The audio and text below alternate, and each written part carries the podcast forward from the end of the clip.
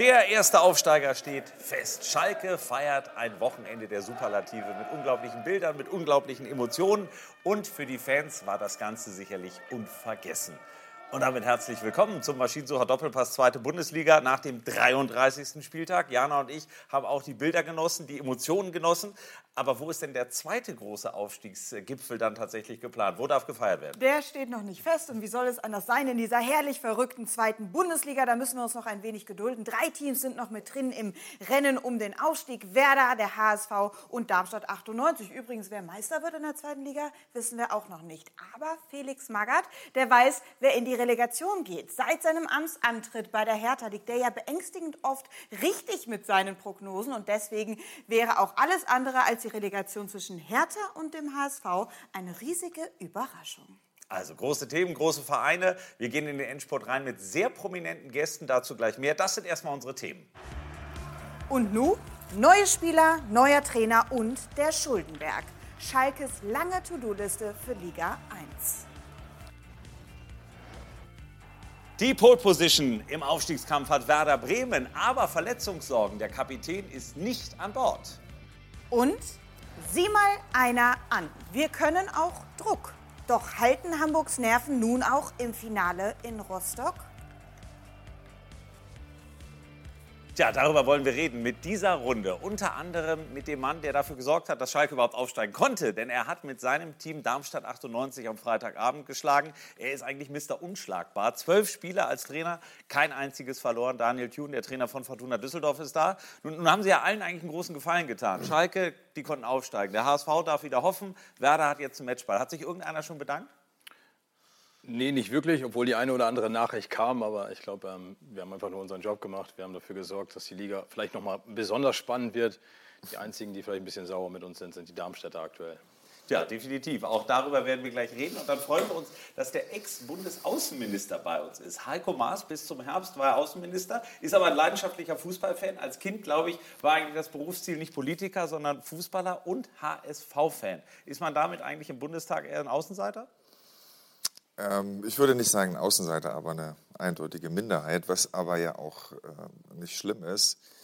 Ähm, beim Fußball bin ich ganz erzkonservativ irgendwie. Seit meinem zehnten Lebensjahr bin ich HSV-Fan. Da gab es noch Kevin Keegan und einige andere und äh, da gilt ein Leben, ein Verein. Tja, und übrigens ich, HSV-Fan, ja. ich habe schon, mich schon bei ihm bedankt, eben auf dem Weg hierher, dass er das möglich gemacht hat, dass der HSV jetzt zum Ende doch noch mal eine Chance hat. Ja, also gut, auch darüber wird noch zu reden sein. Unter anderem mit dem Mann, der am Wochenende bei der Großparty mit dabei war, unser Sport1-Kommentator Markus Höhner. Äh, tatsächlich die Bilder, die wir da gesehen haben, und wir gucken ja gleich noch ganz ausführlich auf Schalke 04, war das auch als Kommentator einer der emotionalsten Abende, die du begleiten durftest? Ja, nicht, nicht um das jetzt hier nur so zu verkaufen und, und jetzt diese, diese Linie mitzugehen, sondern es ist einfach die Wahrheit. Es sind erstmal diese, diese Spiele, wenn du weißt, es geht jetzt drum, die können aufsteigen, dann ist es auch für einen Kommentator oder für mich als Kommentator so, dass so, ich habe am Samstag gesagt, so ein bisschen wie früher vor der Klassenarbeit, dieses Gribbeln, so du kommst schon zum Stadion. Ich hatte schon von vorne das Gefühl, alle reden viel mehr miteinander, oh, oh, oh, alle haben diese Anspannung äh, und es war unfassbar, es war laut, äh, es war ein Leid leidenschaftliches Fußballspiel. Das hat man dann nicht immer, dass es auch wirklich so ein tolles Spiel ist und dann am Ende äh, dieser Jubel, das war großartig. Ja, das begann ja schon mit der Ehrung quasi für die Eurofighter, also für die letzten ganz großen Schalker Helden. Die große Party wird unser erstes Thema sein und auch in Düsseldorf, das ist ja nicht weit weg von Gelsenkirchen, muss man sagen, sind die Bilder nicht nur angekommen, sondern hat man gemerkt, die ganze Region war am Wochenende wie euphorisiert? Ich glaube, Freitagabend schon ähm, das eine oder andere blaue Trikot. Und es war kein Darmstädter, sondern es war ein Schalker Trikot, ja. war in Düsseldorf auch zu finden. Ja, und darüber hinaus, es ist ja nicht so weit weg und man bekommt es mit. Und ich glaube, ähm, diesen Widerstand, den sie gebrochen haben, endgültig am Freitag oder am Samstagabend dann nach 0-2 wiederzukommen, äh, sensationell. Also ich glaube, das tut nicht nur Schalke gut, sondern der ganzen Region und auch äh, der Fußball-Bundesliga, dass die Blau-Weißen zurück sind. Tatsächlich, der Fußball-Bundesliga, ich meine, Schalke ist einer der größten Vereine weltweit äh, von den Mitgliederzahlen. Die sind, glaube ich, bei gut 160.000. Ich glaube, nur Bayern und Benfica hat eigentlich noch mehr. Ähm, wenn man als Außenminister früher unterwegs war, war Schalke da in den letzten Jahren irgendein Thema oder muss man sagen, nee, da war die nicht mehr auf der Karte? Also ungerechterweise eher nein. Also international, das ist dann doch schon Bayern, vielleicht ja. noch mal Dortmund. Ähm, und dass Schalke, dieser Verein und alles, was mit ihm zusammenhängt, eigentlich nur immer Drama ist und wirklich etwas ganz Besonderes und im Übrigen ja auch in der letzten Zeit gar keine einfache Zeit hatte. Irgendwie die Probleme mit Tönnies, ja. dann die Probleme mit Gazprom als Sponsor.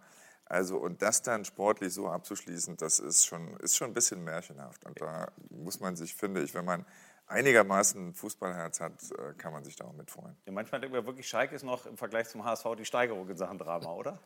Ähm, manchmal, nicht immer. nicht immer, gut. Also auch das wird ja ein Thema sein. Daniel Thun hat ja als HSV-Trainer letztes Jahr auch erlebt, wie eng das manchmal im Aufstiegskampf sein kann. Gucken wir mal auf das, was da wirklich am Wochenende passiert ist. Und mittendrin ja Mike Büskens, einer, der eh als Eurofighter schon verehrt wird, aber jetzt kurz vor der Unsterblichkeit steht, denn er ist auch der Aufstiegstrainer. Mike Büskens am Morgen nach der Aufstiegsparty. Von Erschöpfung keine Spur. Vielmehr kümmerte er sich im Moment der größten Stunde um die kleinsten Schalker.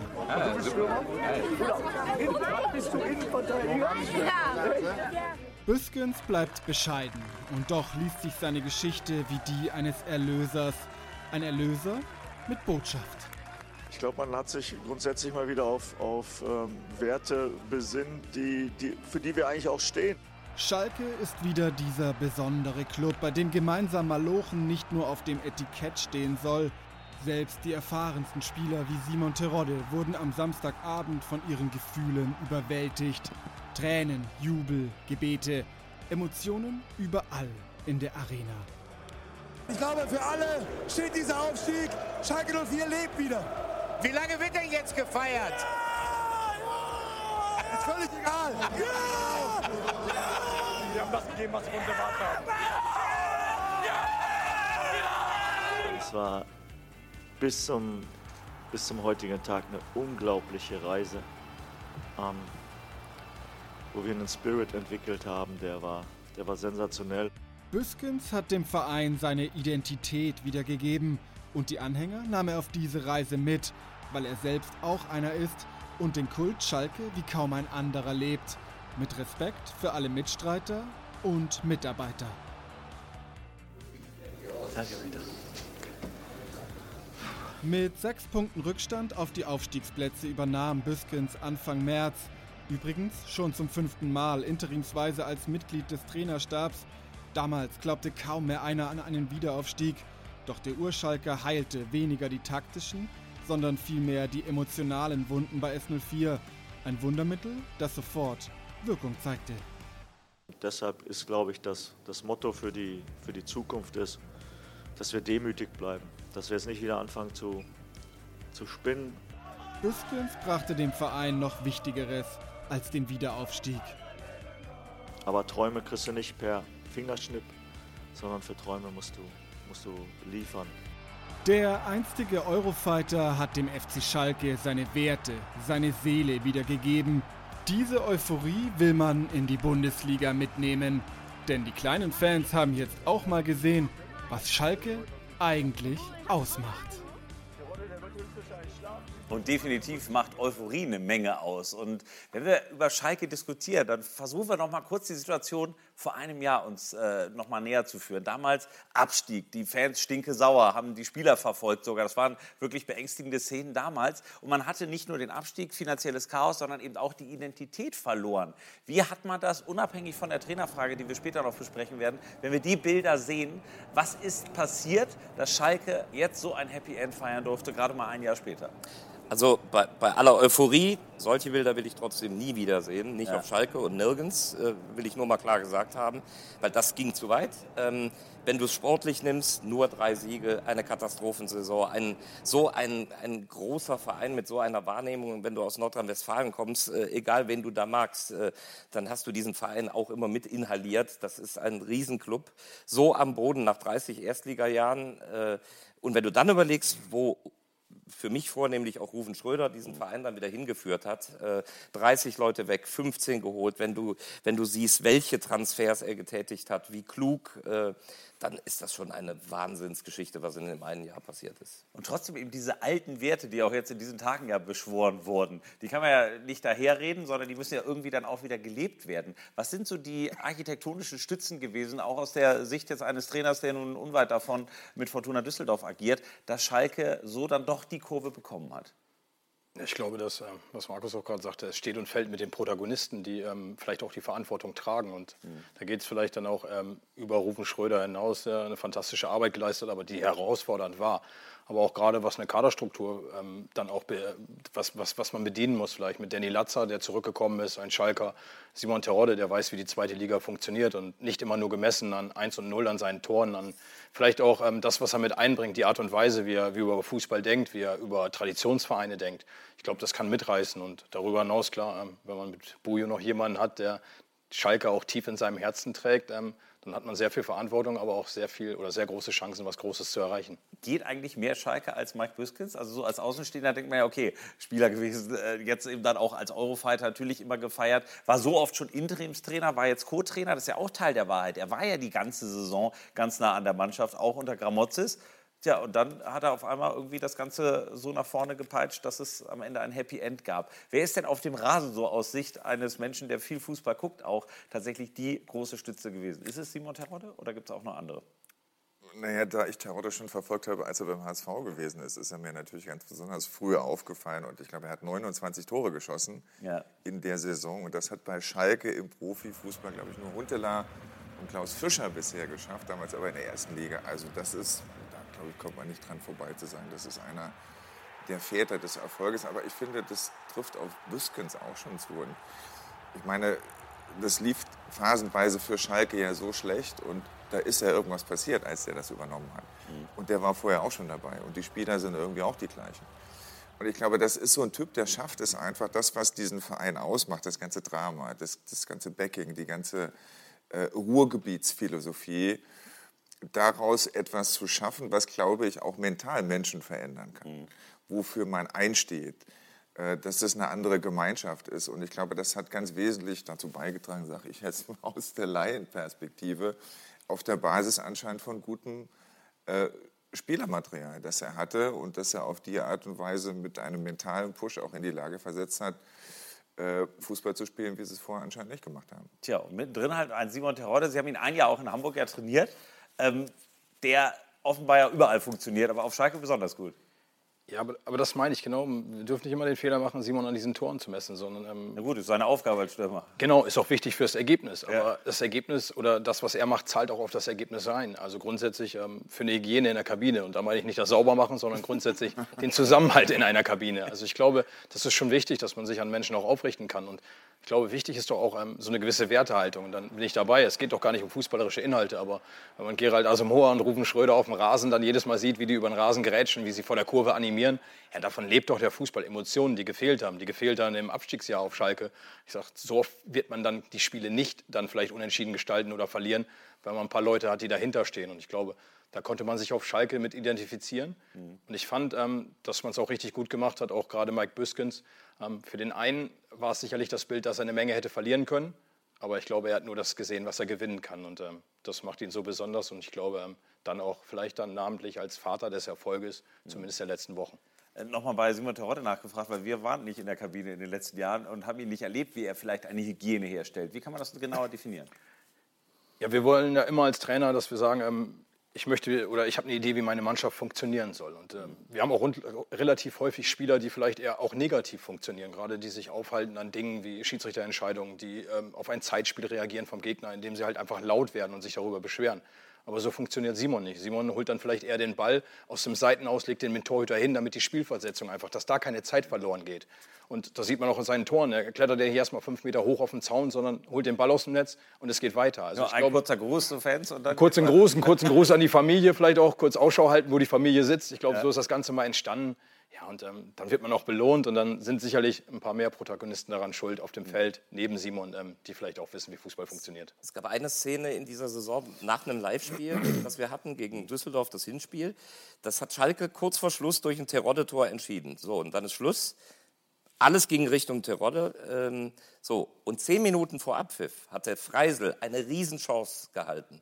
So, alles ging auf Terodde nach dem Motto, du bist hier der Held, du hast das Ding gehalten. Was macht er?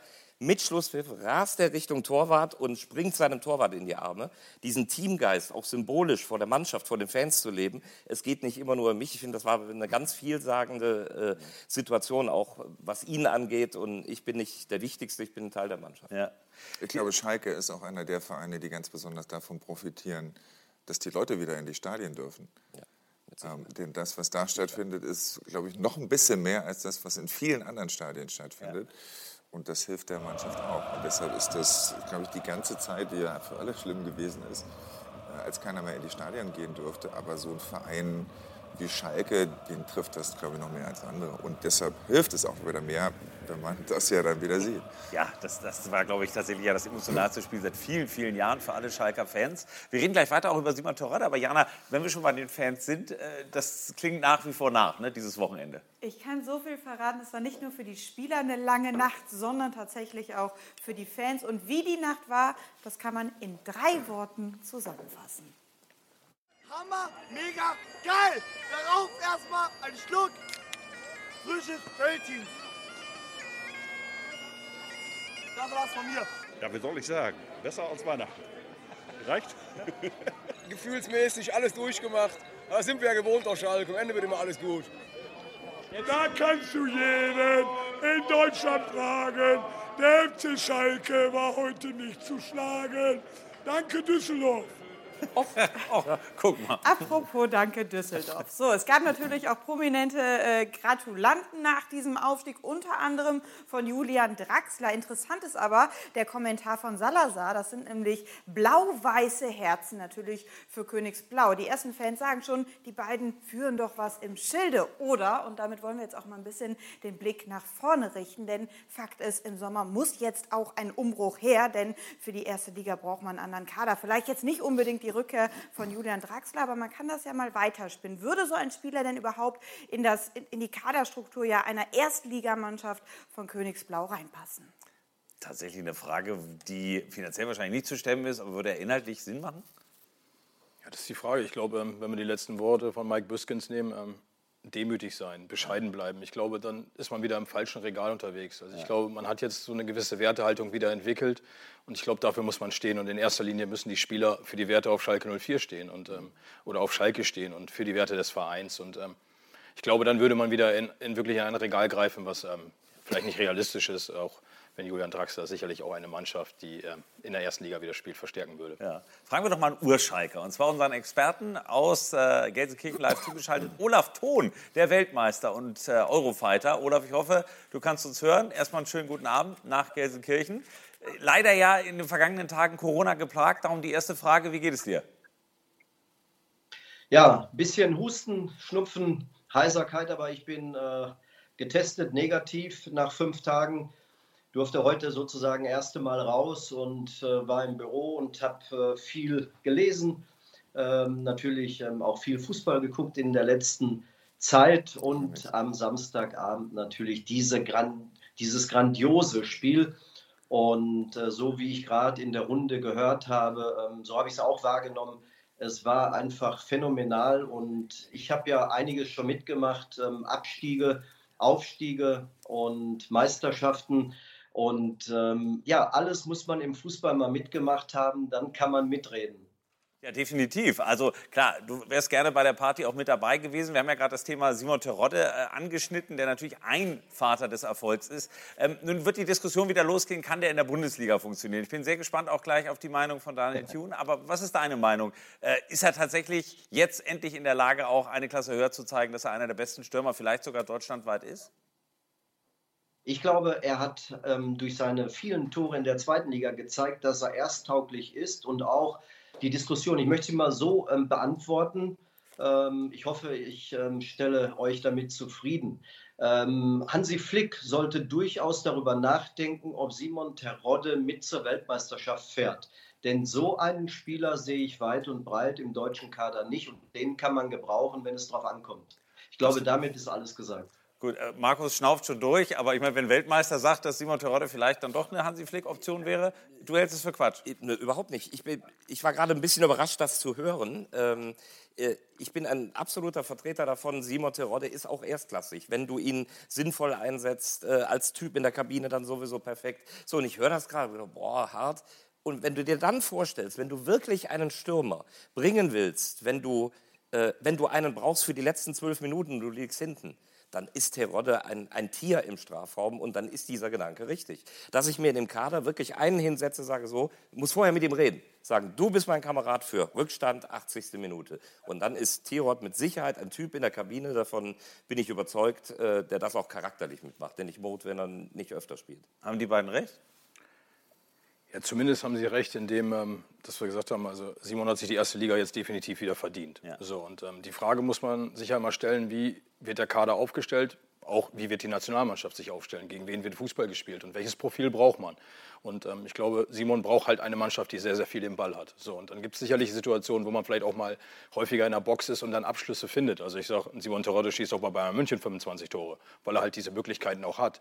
Die Frage ist, als Aufsteiger ist es herausfordernd, wo man dann vielleicht auch häufiger mal eher wieder ins Pressing rein muss, wo es viel über Umschaltmomente geht. Aber auch da gibt es Phasen, in denen sicherlich ein Simon Terodde sehr, sehr gut auf dem Platz tut. Und ich glaube, ähm, da muss man eine gesunde Balance finden. Und wenn wir bei der Weltmeisterschaft einen Gegner treffen, der dann eher den Bus vorm Tor parkt, ist es vielleicht nicht die schlechteste Idee, ihn dann auch mitzunehmen und in die Box zu stellen. Ja, Olaf hat diesen Gedanken, glaube ich, auch schon in der Hinrunde mal äh, ausformuliert. Äh, Heiko war es als Fußballfan. Ich meine, so viele Top-Stürmer haben wir jetzt nicht, die also zumindest diese klassische Neuner-Rolle ja in der Nationalmannschaft repräsentieren würden. Was halten Sie von dem Gedanken? Also erstmal glaube ich, dass, oder ich hoffe, dass äh, Schalke ihn äh, mitnimmt in die erste Liga, was ja auch der, Doch, Fall, ja, weil der, der Fall zu sein scheint.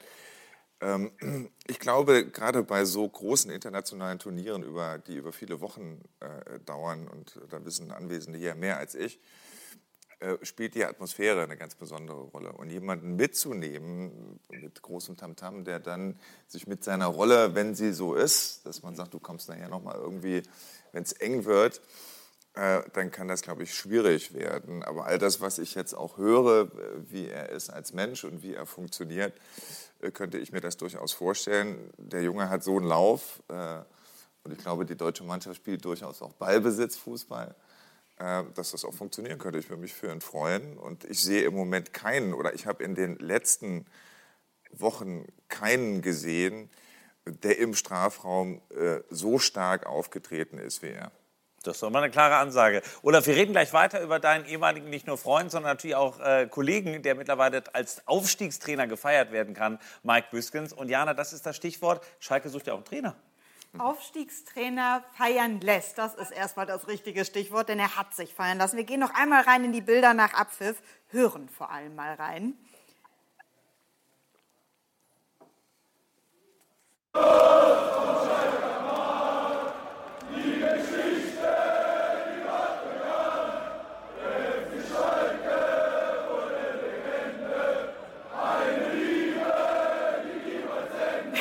Gerade von Markus Büskens, kennt jeden Text. Eine Liebe, die niemals endet. Das war auf jeden Fall sehr textsicher. Ja, aber die Frage ist jetzt wirklich, wer wird denn nun neuer Trainer auf Schalke? Büskens rutscht ja wieder in die zweite Reihe.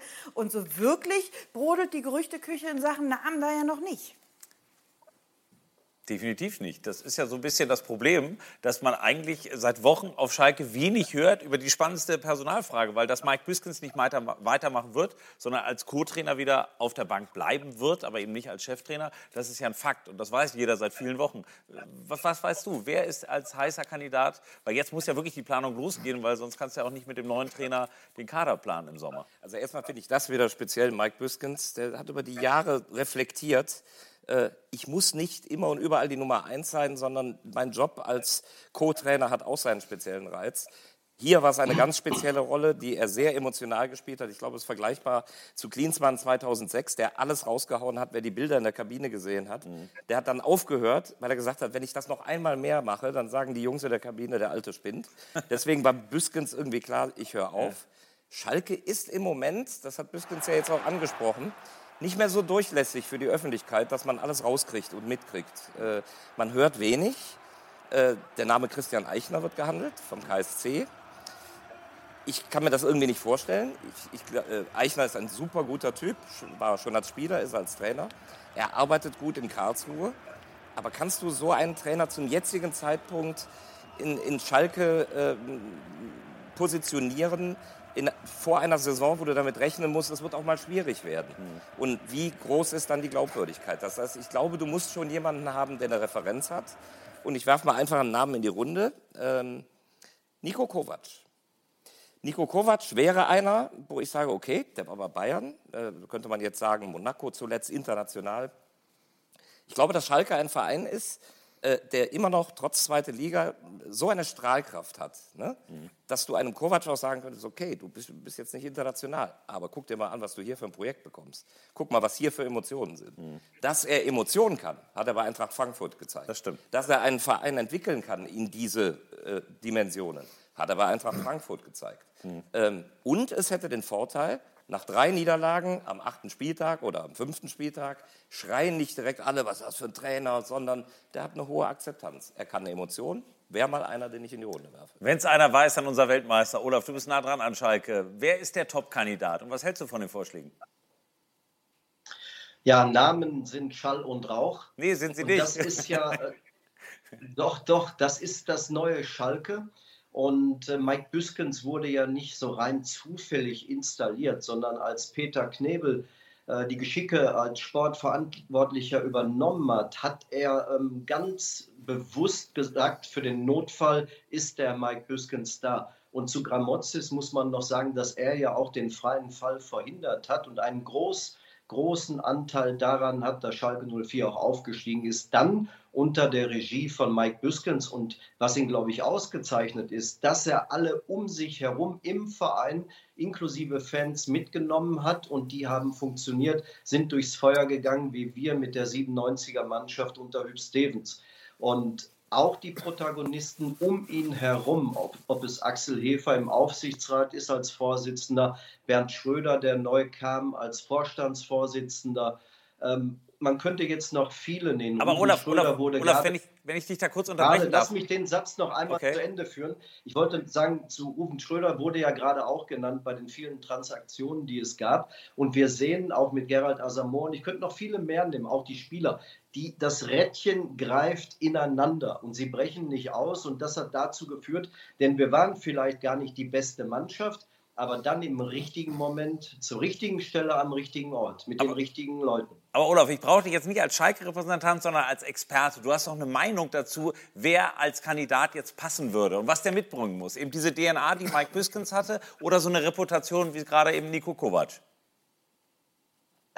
Äh, den muss man erstmal ähm, mixen sozusagen. Der muss sich entwickeln. Der Trainer, der kommt, weil wir wissen ja um die Vorgeschichte der vielen Trainer in ganz kurzer Zeit.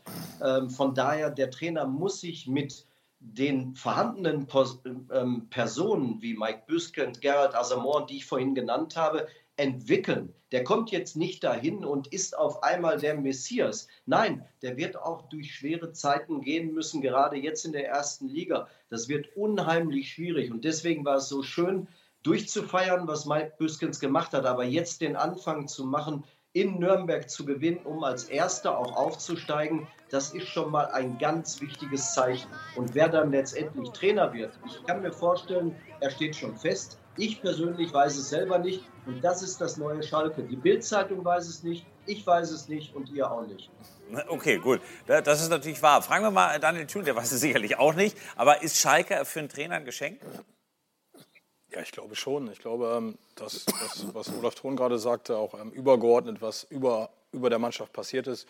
Ich glaube auch, ähm, dass viele in diesem Team drumherum viele Kompetenzen besitzen, aber alle eine Kernkompetenz haben. Auch Matthias Kreuzer als Analyst dabei, dann Peter Herrmann, der dazugekommen ist, der die Erfahrung reingebracht hat, technische Inhalte aufgesetzt hat, Mike Büskens mit der Emotionalität. Ich glaube, das sind alles Kernkompetenzen und der neue Trainer muss von allem etwas haben, er muss was mit einbringen, aber er muss auch relativ viel aus diesen Personen dann auch rausziehen. Und ich glaube, das wird die Kunst sein und das wird auch die Kunst sein, dann als Trainer auf Schalke vielleicht auch zu funktionieren, dass man annimmt, dass man der Mannschaft was gibt. Ja, und ich glaube, ähm, auf Schalke Trainer zu sein, ähm, Also ich glaube, das ist schon ein Geschenk und kein und, und, und, kein, ja, es ist, es ist eine Herausforderung, aber ich sage auch, also es ist eine Chance und keine Bedrohung. Und das meine ich, das ist, das ist den Schalkern ja ganz gut in den letzten Wochen gelungen, dass sie vielleicht dann eher ähm, Risiken dann minimiert haben und Chancen genutzt haben. Ja, trotzdem sitzt ja der Publikumsliebling dann weiter auf der Bank. Und irgendwie ja. hat man das Gefühl, der neue Trainer muss ja erstmal quasi an seinem Co-Trainer vorbeikommen in Sachen Reputation und auch in Sachen Akzeptanz bei den Fans. In der Politik gibt es ja oft diese Doppelspitzen. Das ist meistens auch in die Hose gegangen. Wie genau. kann das auf Schalke laufen?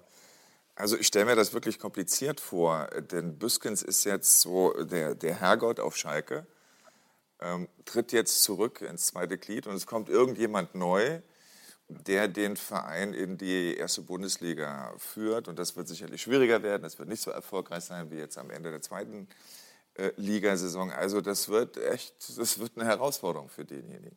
Und zu wissen, dass Büskens immer da sitzt, also dass auch die Spieler den, der, der sie in die erste Liga geführt hat, immer noch mal da sitzen sehen. Und dann ist da ein anderer und der hat Schwierigkeiten und es läuft nicht so. Also das halte ich echt für hochgefährlich. Ähm, glaube, und deshalb, deshalb glaube ich nur, um den, den, Gedanken zu enden, also ist, das ist, glaube ich, so zwischenmenschlich nicht ungefährlich und auch für die Hygiene in der Mannschaft. Weil wenn es nicht richtig funktioniert, gehen die Augen sofort irgendwie dann doch zu Büskens oder so. Und dann können auch zwischen ihm und, und dem Trainer, der es dann ist, glaube ich, sehr, sehr schnell Spannungen entstehen. Und deshalb glaube ich, ist, das müsste wirklich jemand sein, der schon Respekt hat und der sich ihn nicht erst erarbeiten müsste. Ob das Kovac ist, aber das ist sicherlich so eine Figur. Meistens stellt man sich ja in Falke, in Schalke, auf Schalke jemanden vor, so wie Simeone, den Trainer von Atletico Madrid, der genauso ist wie die, die ja. hinterm Zaun auf Schalke stehen. Aber das Projekt, äh, das äh, sehe ich noch nicht erfolgreich abgeschlossen mit Herrgott Büskens in der zweiten Reihe und irgendeinem da, der jetzt die Härte der ersten Bundesliga zu spüren bekommt. Aber genau das meine ich, das ist die Chance auch. Ich muss doch nicht als neuer Trainer denen erzählen, wie Schalke funktioniert, sondern dann habe ich einen Partner an meiner Seite und sage, hey Mike, erzähl du denen, wie Schalke funktioniert. Ich als Trainer bringe den Inhalt mit. Ich habe eine Idee, wie Fußball funktionieren kann. Ich habe eine Idee, wie man in der ersten Liga bestehen kann. Mhm. Aber das Emotionale auf der Ebene, genau das ist es, das nehme ich dann halt nicht als Bedrohung wahr, Mike Büskens, sondern ich nutze es für mich als Trainer. Tja, also wir reden gleich weiter über die anderen Aufstiegskandidaten, über Werder Bremen, über den HSV, auch seinen Ex-Verein und natürlich über seinen aktuellen Verein, auch Fortuna Düsseldorf. Es gibt eine Menge zu besprechen und das machen wir gleich. Vorher sagen wir Olaf Thon natürlich nicht nur vielen Dank, sondern weiterhin gute Besserung. Olaf, wir wollen dich bald wieder hier Darf im Studio ich auch noch haben. Was sagen? Du darfst immer was sagen. Weltmeister hat immer Redezeit. Also nochmal vielen, vielen Dank an Fortuna Düsseldorf. Ich habe das Alexander Jupp schon gesagt. Und ähm, er hatte gesagt, er möchte ähm, einiges an Felddienst dafür auch haben. Ich denke, das wird auch irgendwann ankommen und drücke ganz fest den Hamburger Sportverein die Daumen, dass sie Dritter werden. Gut, das ist doch mal eine Aussage. Dann sind wir mal sehr gespannt, denn genau über diese Themen wollen wir gleich reden. Olaf, dir also weiter gute Besserung, schönen Abend und wir sind gleich dann zurück. Vorher haben Sie die Chance auf reichlich Geld, nämlich drei Jahre extra Gehalt mitmachen, entweder anrufen oder per SMS und dann sind wir gleich zurück hier. Maschinensucher Doppelpass, zweite Bundesliga. Schatz, ich bin neu verliebt. Was? Da drüben. Das ist er. Aber das ist ein Auto. Ja, eben. Mit ihm habe ich alles richtig gemacht. Wunschauto einfach kaufen, verkaufen oder leasen. Bei Autoscout24. Alles richtig gemacht. Zurück beim Maschinensucher Doppelpass, zweite Bundesliga mit Markus Höhner, mit Daniel Thun, dem Trainer von Fortuna Düsseldorf und unserem Ex-Außenminister Heiko Maas, der als Kind ja Fußballer werden wollte und nicht Politiker. Soweit richtig. Genau.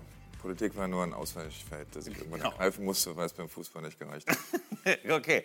Und irgendwann ist die Liebe tatsächlich zum Hamburger Sportverein entstanden. Da muss man ja wissen, Sie sind im Saarland äh, nicht nur beheimatet, sondern auch groß geworden. Da ist man als HSV-Fan wahrscheinlich als Kind jetzt auch nicht gefeiert worden wie ein Popstar. Wie kam es? Naja, äh, zu der Zeit war der HSV noch eine ganz andere Nummer, als das jetzt der Fall ist. Also das war, ich war irgendwie um die zehn und ich habe selber Fußball gespielt. Kevin Keegan kam zum HSV. Der HSV hatte eine große Zeit, nicht nur national, sondern auch international. Kevin Keegan war sowieso der erste große internationale Transfer in die Bundesliga. Ähm, also so, und das, damals war der HSV einer Wir sehen hier noch eine Szene. Kevin Keegan, das waren so die Bilder, die Sie damals begeistert genau. haben. Genau. Die kenne ich alle. Und äh, das ist mein Verein äh, geworden und er ist es auch immer geblieben. Tja, und das war eben seit ja, den 80er Jahren, wo natürlich Titel noch äh, immer wieder mit dabei waren. Nun, nun, hat man die Liebe und in der Politik hat man, wir haben das eingangs schon besprochen, damit ja sicherlich nicht die Mainstream-Meinung äh, mit in den Bundestag und auch in die Regierung gebracht. Oder gibt es irgendwelche Mitglieder der Regierung, die tatsächlich auch HSV-Fans sind? Also das Schlimmste im Fußball, was es überhaupt nur gibt, ist Mainstream. Ja. Also wo geht man gerade hin? Wo ist der Erfolg? Ja. Und das gibt es ja bedauerlicherweise, das halte ich übrigens charakterlich auch nicht für irgendwie eine ganz besonders großartige Eigenschaft, sondern beim Fußball ist es so, wir haben gerade über Schalke gesprochen, die, die heulen, die jubeln, das ist einmal irgendwie ist die Welt schön, einmal ist, will man in der Welt versinken. Und das hat halt was äh, damit zu tun, wenn man sich an einen Verein bindet, lebt man das alles mit. So, und ich habe es irgendwann mal zu einer Zeit, in der der HSV echt groß war, gut gespielt hat, sehr erfolgreich war und deshalb auch ein attraktiver Verein gewesen ist. Ähm, das ist ja noch ganz normal, dass man irgendwie als Junge sich einem solchen Verein anschließt und man das toll findet, man auch so sein will, man da mitspielen will oder so. Ähm, aber eben dabei bleibt, wenn es halt dann berg runter geht hm. und irgendwie darauf sitzt, dass es auch irgendwie dann berg hoch geht. Also beim HSV ist es ja nicht danach gleich berg, berg runtergegangen, sondern sehr kontinuierlich immer weiter runter, bis es dann irgendwann mal so war, dass er in der zweiten Liga gelandet ist und schon immer noch, hm, also viel zu lange in dieser Liga äh, überhaupt ist. Also das ist, finde ich, das Besondere am Fußball und das finde ich, dass das die Fans auch ausmacht, die nicht die Vereine wechseln, so wie gerade wie erfolgreich sie sind, sondern dass man eben auch äh, bei seinem Verein bleibt, wenn es nur noch zum Heulen ist. Und das ist beim HSV in den letzten Jahren durchaus mal der Fall gewesen. Aber jetzt kann man natürlich aus HSV-Fansicht sagen, es ist ja momentan wieder ein bisschen besser geworden. Genau. Zumindest darf im vierten Jahr äh, auch vor dem letzten Spieltag nach wie vor noch vom Aufstieg geträumt werden in die Fußball-Bundesliga. Wir gucken mal rein in die aktuellen Szenen und reden dann darüber, wie realistisch das Ganze ist. Seht her, wir können auch Druck. Der HSV, erst abgemeldet vom Aufstiegsrennen, dann doch noch mal rangekämpft, jetzt dem Druck standgehalten. Gibt keinen Druck, Druck ist positiv. Ja, wenn man keinen Druck hat, dann, äh, dann spielt man auch um nichts und wir wollen immer um was spielen. Den Charaktertest gegen Hannover bestanden, Rang 3 erobert, die Relegation wieder in der eigenen Hand. Wir scheißen uns nichts. Und deswegen ähm, sind wir auch da, wo wir sind, zurecht. Eine schon verloren geglaubte Saison, reanimiert durch vier Siege in Serie. Den Ausrutscher der Konkurrenz aus Darmstadt ausgenutzt, da wo der HSV in den letzten Jahren patzte, setzt es nun Siege. Statt den Aufstieg kurz vor dem Ziel abzuschenken, zeigt sich Walters Team entschlossen. Ich glaube, dass man schon sehen kann, dass die junge Mannschaft äh, sich so entwickelt hat, äh, dass man äh, Widerstände, so wie Sie es ansprachen, überwinden kann. Widerstände, die es zu Genüge gab. Zu viele Unentschieden, zwölf an der Zahl. Zwischenzeitlich sieben Punkte Rückstand auf Rang 3, Niederlagen in entscheidenden Momenten. Doch diesen entscheidenden Moment hat der HSV genutzt. Darum wollen wir das nächste Spiel auch gewinnen und, äh, und dementsprechend dann auch den nächsten Schritt, äh, Schritt in die andere Liga machen. Schluss mit Tabuwörtern. Der HSV hat auf einmal tatsächlich die Chance auf den Aufstieg und fährt mit Rückenwind nach Rostock. Behält der HSV diesmal die Nerven? Tja, das ist die Frage, ob der HSV die Nerven bewahrt. Und wir gucken noch mal auf die Tabelle, damit wir noch mal die aktuelle Situation nicht nur für den HSV, sondern eben beim Kampf um den Aufstieg wirklich vor Augen haben. Denn noch ist der HSV ja auf Platz 3. Also, damit man direkt aufsteigen kann, müsste Werder verlieren und der HSV gewinnen, der einfach das deutlich bessere Torverhältnis hat. Wenn der HSV gewinnt und Werder auch, dann ist man aber sicher in der Relegation. Es sei denn, es geschieht ein Wunder bei Darmstadt mit einem 15-0-Sieg, aber das, glaube ich, ist eher unrealistisch. Also, wenn du die Tabelle siehst, Markus, wie, wie realistisch ist der Traum und wie doll glaubst du daran, dass der HSV tatsächlich A, die Relegation vielleicht schafft oder sogar dann auch in Richtung Bundesliga denken darf? Hauptberuf Klugscheißer. Du mögest dich erinnern, dass ich vor fünf Wochen hier gesagt habe, schreibt mir den HSV nicht ab. Ich habe aber vor fünf Wochen auch gesagt, äh, guck mal, die haben die, die, eigentlich das leichteste Restprogramm. Mhm. Ich habe aber auch immer gesagt, das schwierigste Spiel ist das letzte bei Hansa Rostock. Weil? Und ja, weil das eine unglaubliche Emotionalität hat, in Rostock zu spielen. Äh, wir waren ja in dieser Saison gegen, oder ich auch selber, gegen Dresden und Schalke da. Da geht ja auch so der Punk ab. Also das ist atmosphärisch hochwertig und da wird ja jetzt schon, die rennen ja alle den Eintrittskarten hinterher. Also das wird ein unglaubliches Fußballspiel, sehr emotional. Ja, und jetzt bist du natürlich als HSV dann auch plötzlich wieder in der Rolle, dass du auch wieder was hergeben kannst. Du musst in Rostock bestehen. Mhm. Das ist der, der Fakt, der so ein bisschen für mich gegen den HSV spricht. Auf der anderen Seite haben die Darmstädter das jetzt zu Hause auch. Äh, dass sie so praktisch, dass alle sagen, ja, was macht denn der HSV? Darmstadt wird ja dann eh gewinnen, wenn sie nachrücken wird. Und die spielen zu Hause gegen Paderborn, eine der unbequemsten Mannschaften, die du zu Hause haben kannst gerade. Ja. Äh, deswegen könnte ich mir fast vorstellen, dass beide nicht gewinnen und der HSV so am Ende auf drei bleibt. Also ja, es ist vieles denkbar tatsächlich. Ähm, sie haben letztes Jahr äh, den HSV auch versucht, in die Bundesliga zu führen. Über die Vergangenheit reden wir gleich. Aktuell, was trauen Sie Ihrer Ex-Mannschaft zu? Ich teile es rational betrachtet, würde ich sagen, ähm, die drei Mannschaften, die jetzt oben stehen, erhalten ihre Plätze. So, aber da nicht alles rational im Fußball ist, geht es ja auch dann auf die das emotionale gar nicht in der zweiten Liga. Ja, so ist es. Und ähm, dann sage ich ähm, auch als ehemaliger Protagonist beim Hamburger SV ist es vielleicht auch so, dass ähm, es am kommenden Wochen es, äh, Wochenende etwas zum Verlieren gibt. Und mhm.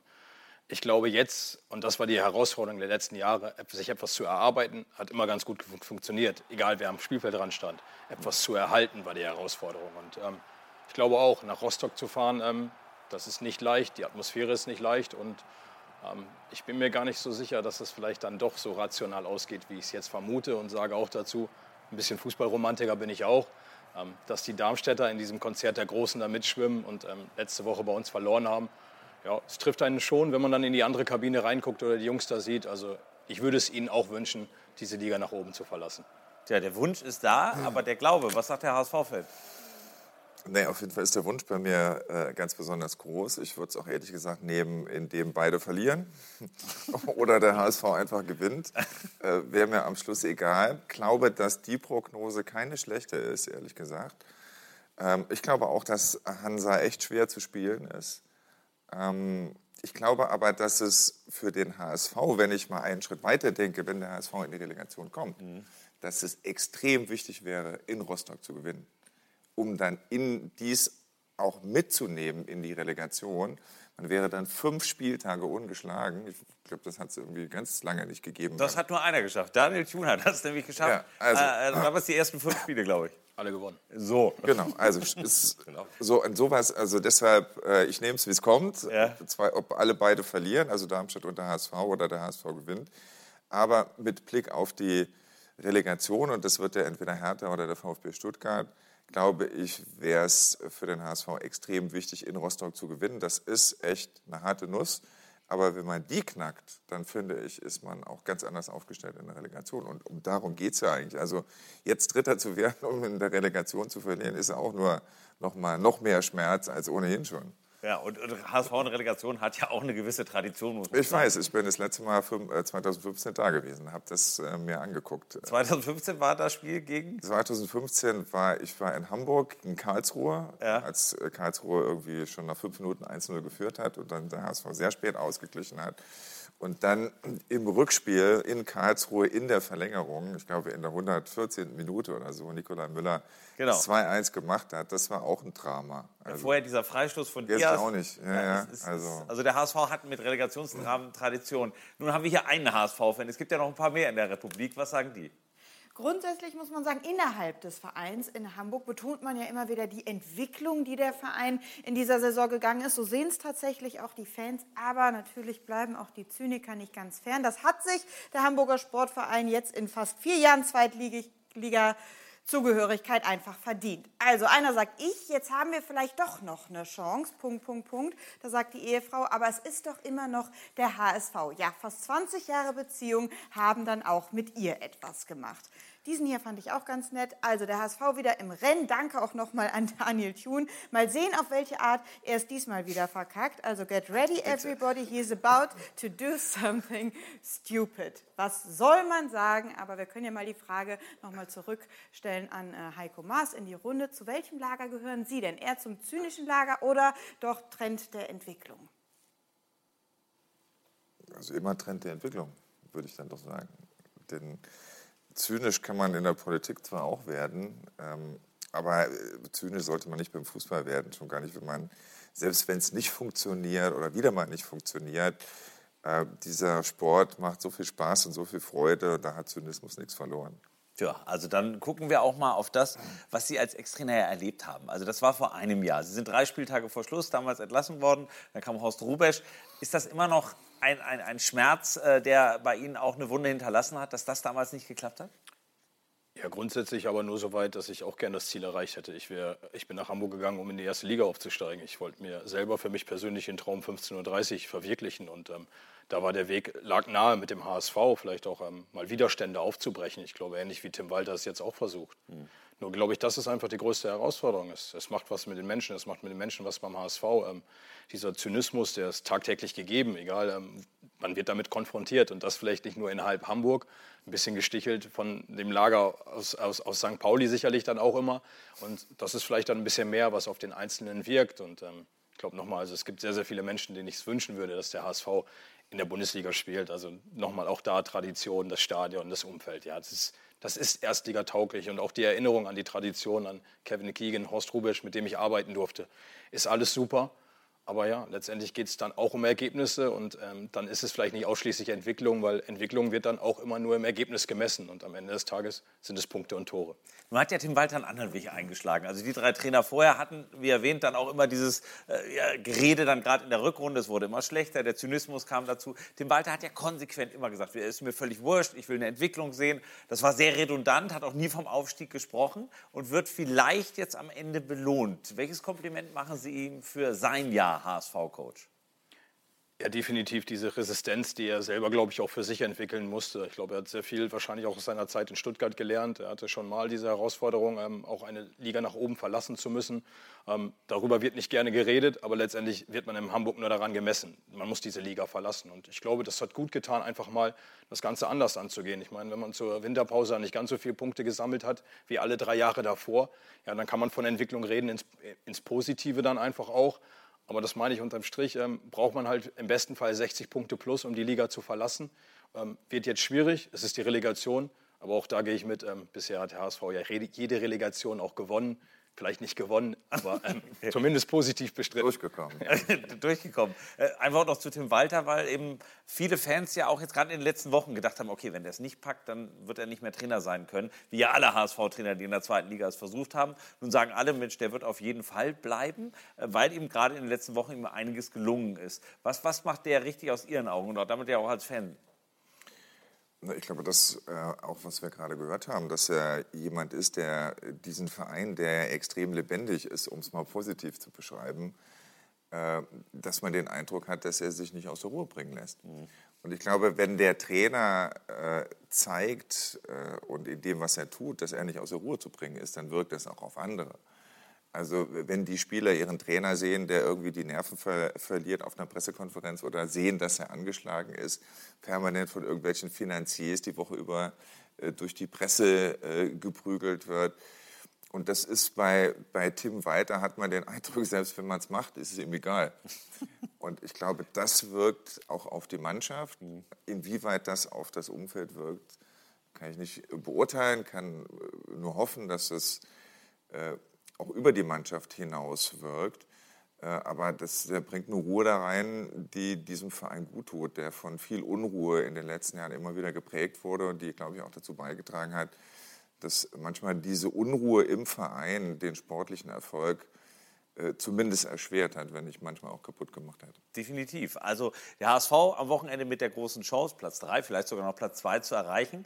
Gehen wir mal zum aktuellen Verein von Daniel Thune und damit zu Fortuna Düsseldorf, weil auch da gibt es ja durchaus Meinungen zu diesem Trainer, der ja noch gar nicht so lange mit dabei ist aber schon einiges doch dort erreicht und bewegt hat. Zunächst einmal war es eigentlich ganz nett, dass Heiko eingangs der Sendung sagte, vielen Dank auch an Daniel Thune. So sehen es auch die HSV-Fans im Netz übrigens. Thune führt den HSV in die Relegation, halt jetzt mit etwas Verzögerung, aber so konnte er dann doch noch dem HSV vielleicht ja sogar, sogar bis zum Aufstieg helfen. Nein, jetzt aber Spaß beiseite und eben zu seiner Arbeit in Düsseldorf. Also Thune hat der Mannschaft Moral, Ehre, Charakter, Siegeswille und Selbstbewusstsein eingeimpft. Ohne Thune wäre der der gestrige Abend nicht möglich gewesen. Er ist der Trainer, auf den wir so lange gewartet haben. Das spiegelt es ganz gut wider. Also da ist wirklich eine Menge Respekt seitens der Fan gegenüber Daniel Thune.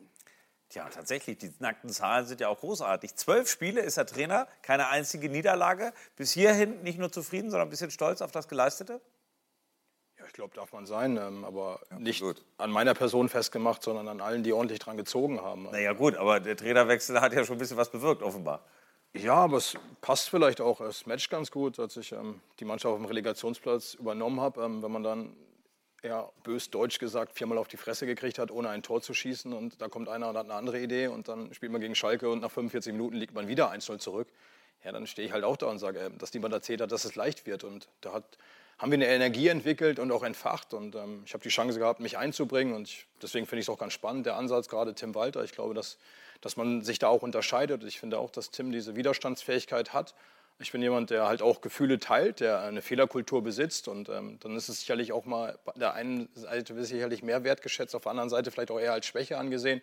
Das ist dann völlig okay, aber ähm, Widerstandsfähigkeit haben wir in Düsseldorf auch entwickelt. Ich glaube, alle Mannschaften, die zu uns gekommen sind, die gegen uns spielen wollten, hatten es schwer und die mit uns spielen wollten, hatten es auch verdammt schwer. Also wir sind auf einem guten Weg und ähm, wir wollen auch zeigen, dass wir vielleicht was entwickeln können und dann vielleicht auch im nächsten Jahr vielleicht eine andere Rolle spielen als die jetzige. Tja, denn aktuell ist Platz 10. Ich meine, du hast das auch verfolgt und spielen sie am Wochenende auch noch in Hamburg, also beim FC St. Pauli. Also vielleicht ist er dann sogar bei den HSV-Feierlichkeiten indirekt zumindest mit Gast, wenn es denn soweit käme. Was hat er tatsächlich bewirkt aus deiner Sicht in Düsseldorf, dass der Weg ja in eine völlig andere Richtung gegangen ist? Wir sehen es hier, sechs Siege, sechs Unentschieden, keine Niederlage. Also, dass seine Person viel mit diesem Verein gemacht hat, ist ja unbestritten. So ein super netter Kerl, aber es soll ja nicht untergehen, dass er den HSV auch gezankt hat, ne? beim 1-1 haben sie lange 1-0 geführt und eigentlich müssen sie das Spiel gewinnen. Das war zum Beispiel ein sehr glücklicher Ausgleich. Mhm. Ja, dass Daniel da tolle Arbeit leistet, äh, das haben wir in den letzten Wochen eindeutig gesehen. Und das ist, habe ich gerade noch mal drüber nach, ist ja auch nicht überraschend. Äh, auch ein HSV hat ihn ja nicht geholt, äh, weil es da keine Gründe für gibt, sondern er hat eine tolle Referenz aus Osnabrück gehabt. Wie ich übrigens noch mal sagen will, das fällt mir so ein, wenn jetzt Walter positiv erwähnt wird äh, wenn ich mal auf die letzten Jahre gucke, was hat der HSV da gemacht? Alle Trainer, die geholt wurden, also da habe ich da gesessen, habe gedacht, gute Entscheidung. Hannes Wolf hielt ich für einen super Trainer und halte ihn auch für einen super mhm. Trainer. Kenne ihn auch persönlich und denke, super. Dann haben sie ihn geholt mit bester Referenz. Ja, Dieter Hecking war noch dazwischen. Dieter Hecking. Ja. Als Trainer, wo du auch sagst, ja, das ist ja. den anderen Weg, einen sehr erfahrenen, guten Trainer. Äh, Daniel Thune kam mit seiner Referenz aus Osnabrück, auch als guter Typ, wie wir hier auch erleben. Mhm. Ne? So, und jetzt kommt Walter, ganz ehrlich, habe ich da am wenigsten dran gedacht. Mhm. Und er ist auch tatsächlich manchmal etwas kratzbürstig. Aber und lass uns bei der Fortuna toll, bleiben. Weil ja. er hier am Ende so den kleinen Lauf bekommt. Genau, aber lass uns und, bei der Fortuna bleiben. Ja. Er sagt gerade ja schon andere Ziele vielleicht nächstes Jahr. Ähm, nun hat der Kader ja auch durchaus Ambitionen gehabt und das sind große Namen. Auch jetzt im Winter wurde er noch, oder beziehungsweise in den letzten Monaten noch mal mit prominenten Namen wie Ginczek und so auch noch mal verstärkt. Was traust du der Fortuna zu? Ich habe jetzt zu Beginn der Saison viel zugetraut. Mhm. Das ist nicht eingetreten, weil ich auch dachte, dass es den Düsseldorfern auch eine sehr emotionale Fußballstadt und mediale Fußballstadt ähm, äh, etwas leichter fallen würde, wenn die drei großen Dinos, äh, alles guckt auf Schalke, Bremen, HSV. Das hat diese Spielzeit zunächst nicht geklappt, aber jetzt ist es ja in einer Entwicklung, an die man sich natürlich dranhängen kann. Und wenn du in der nächsten Saison vielleicht ein bisschen weniger Konkurrenz in dieser Liga hast, äh, dann würde ich das nochmal bekräftigen, was ich zu Saisonbeginn ja. gesagt habe, dass ich Düsseldorf da sicher Chancen einräume. Mhm. Was, was, sind die Ambitionen, die man haben darf in Düsseldorf? Weil tatsächlich, das klingt durchaus selbstbewusst. Sie haben ja eben selber gesagt, 15:30 ist eigentlich das Ziel, mal als Trainer an der Seitenlinie zu stehen. Ja, ich glaube aber, da spielt ja niemand Fußball, um Zweiter zu werden. Also ähm, wir sind ambitioniert, ich bin ambitioniert. Also ähm, ich glaube aber auch, es ist sinnvoll, nicht, vergessen, nicht zu vergessen, wo man herkommt, aber man sollte auch sich klar sein, wo man hin will. Und ich finde auch, ähm, da müssen wir uns auch nicht kleiner machen. Und das ist halt dann auch die Herausforderung. Also gerne, die Großen dürfen die Liga verlassen, aber die Großen haben wir auch geschlagen. Also wir haben Schalke zu Hause geschlagen, wir haben HSV am Rande der Niederlage gehabt, wir haben Darmstadt jetzt geschlagen. Also wir können auch ein bisschen was. Und deswegen, da sind wir sicherlich klar. Also niemand will auf diesem Relegationsplatz stehen. Und das meine ich, wir wollen einen einstelligen Tabellenplatz. Ein bisschen Bescheidenheit. Mike Wüsten sagt, Demut nehme ich auch gerne mit. Aber trotz alledem, ähm, ja, ich will hoch hinaus. Und hoch hinaus ist sicherlich dann nicht... Ähm, ab Platz 10 abwärts. Genau, sondern irgendwann dann vielleicht in die Bundesliga. Klaus Allofs war auch ein, zwei Mal in dieser Saison bei uns, der ja auch sehr ambitioniert durchaus denkt und sagt, mittelfristig muss dieser Verein einfach wieder zurück in die Bundesliga. Ich meine, das wird wahrscheinlich auch in den Gesprächen, als es damals äh, darum ging, welche Perspektive hat der Verein, eben auch klar formuliert worden sein. Ja, zumindest verschließt man sich ja nicht vor diesen Ambitionen, die auch Klaus Allofs hat. Und Klaus Allofs ist dann in dem, in dem Zuge halt Fortuna Düsseldorf. Und ja, das, das verhält sich ja mit allen anderen Mannschaften auch analog. Also das sage ich, ich bin nach Hamburg gegangen, um auch mit dem HSV aufzusteigen, also weil man die Chance dort einfach hat. Und das ist etwas, ähm, das matcht dann in dem Augenblick und da passt es zusammen. Und ich glaube, dann macht es auch Sinn zu sagen, wir wollen ein bisschen mehr als ähm, vielleicht dann nur diesen Platz 9 als einstelligen Tabellenplatz. Hm. Ja, dann eine ganze Saison. Ähm, tatsächlich, Sie haben in der Zeit, wo er HSV-Trainer war, ihm auch mal ein Kompliment gemacht äh, aus der Ferne. Was schätzen Sie an ihm? Also das, was sich jetzt auch äh, zeigt, äh, sehr analytisch, äh, sehr sympathisch. Ähm, ihm geht es viel um Charakter, weil neben sportlichen Tätigkeiten, also den Ball fest gerade ausschießen können und schnell laufen können, ist nicht, nicht alles äh, Spielanlage und Taktik. Das ist das, was er in eine Mannschaft einbringt. Aber ich glaube, wenn man sich so anguckt, wer da manchmal auf dem Spielfeld rumläuft, das sind ja alles Jungs, die super Fußball spielen, aber die, wenn sie nicht Fußball spielen, weiß ich nicht, was sie machen würden.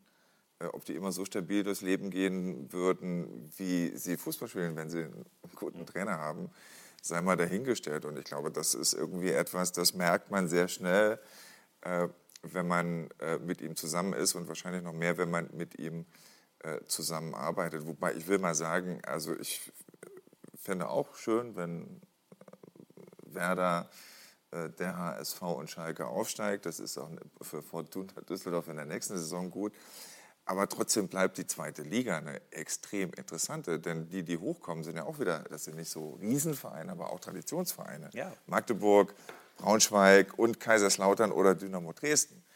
Also ich, ich finde, muss ich mal ehrlich sagen, ich finde die zweite Liga viel interessanter als die erste Liga. Mhm. Also bei der ersten Liga weiß man eh immer, was am Schluss rauskommt, bei der zweiten nicht. Also ich habe in der letzten Zeit auch wirklich mehr und öfter zweite Liga geguckt als erste.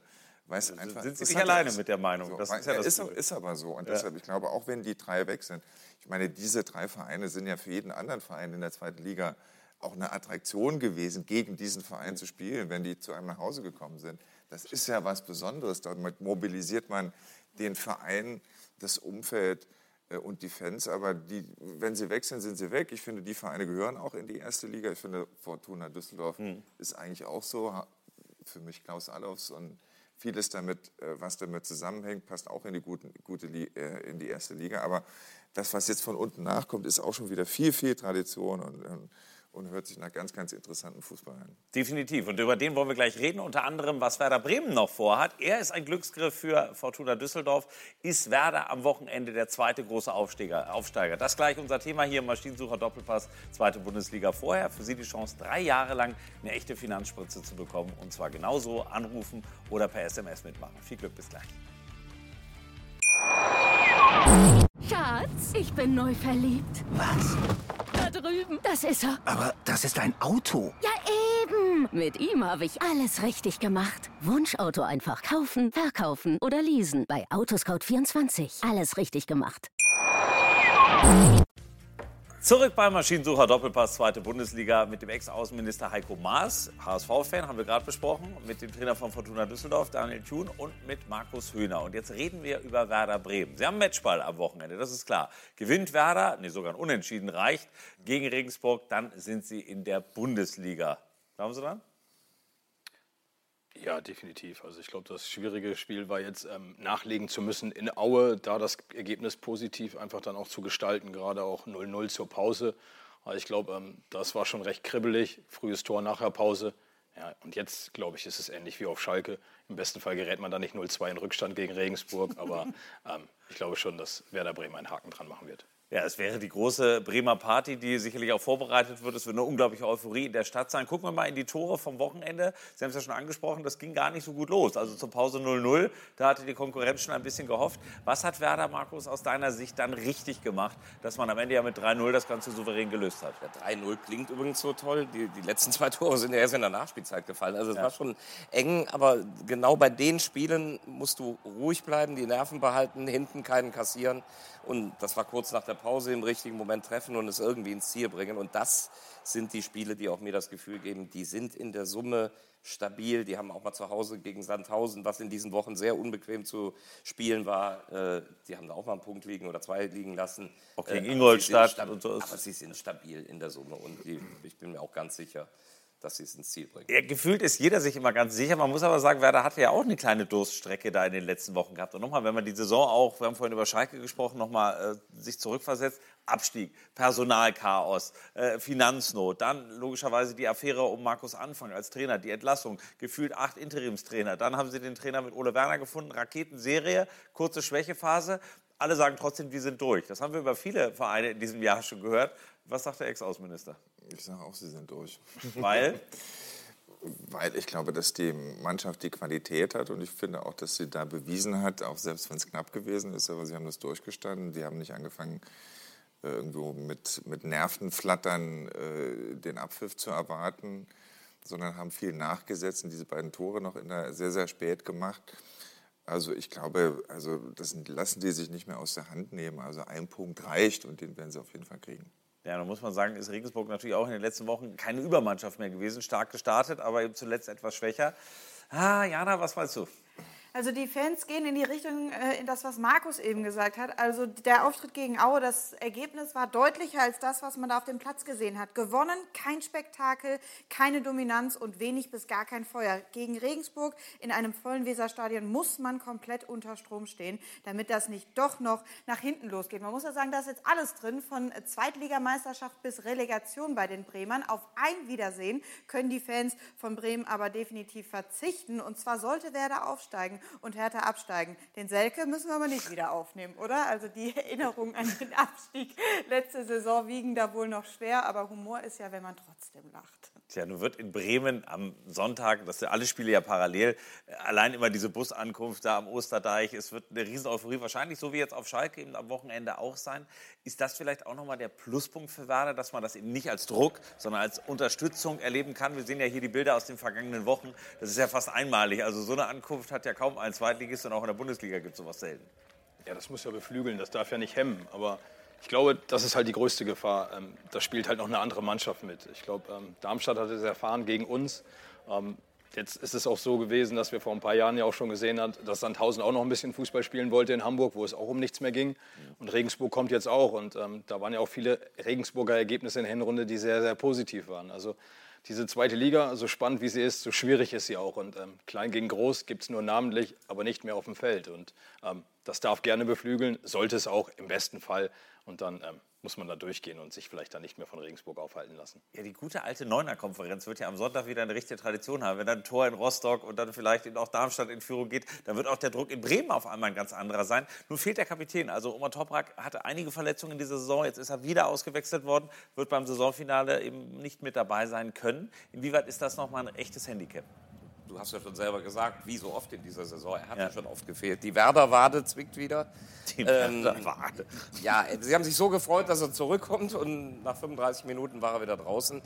Äh, na, natürlich, äh, was Daniel gerade auch sagt, der Druck wird da sein. Und ich habe gerade das Beispiel Köln genannt am Wochenende. Alle feierbereit und dann kommt es anders. Das, das kann verkrampfen. Äh, und doch reden wir über Wahrscheinlichkeiten.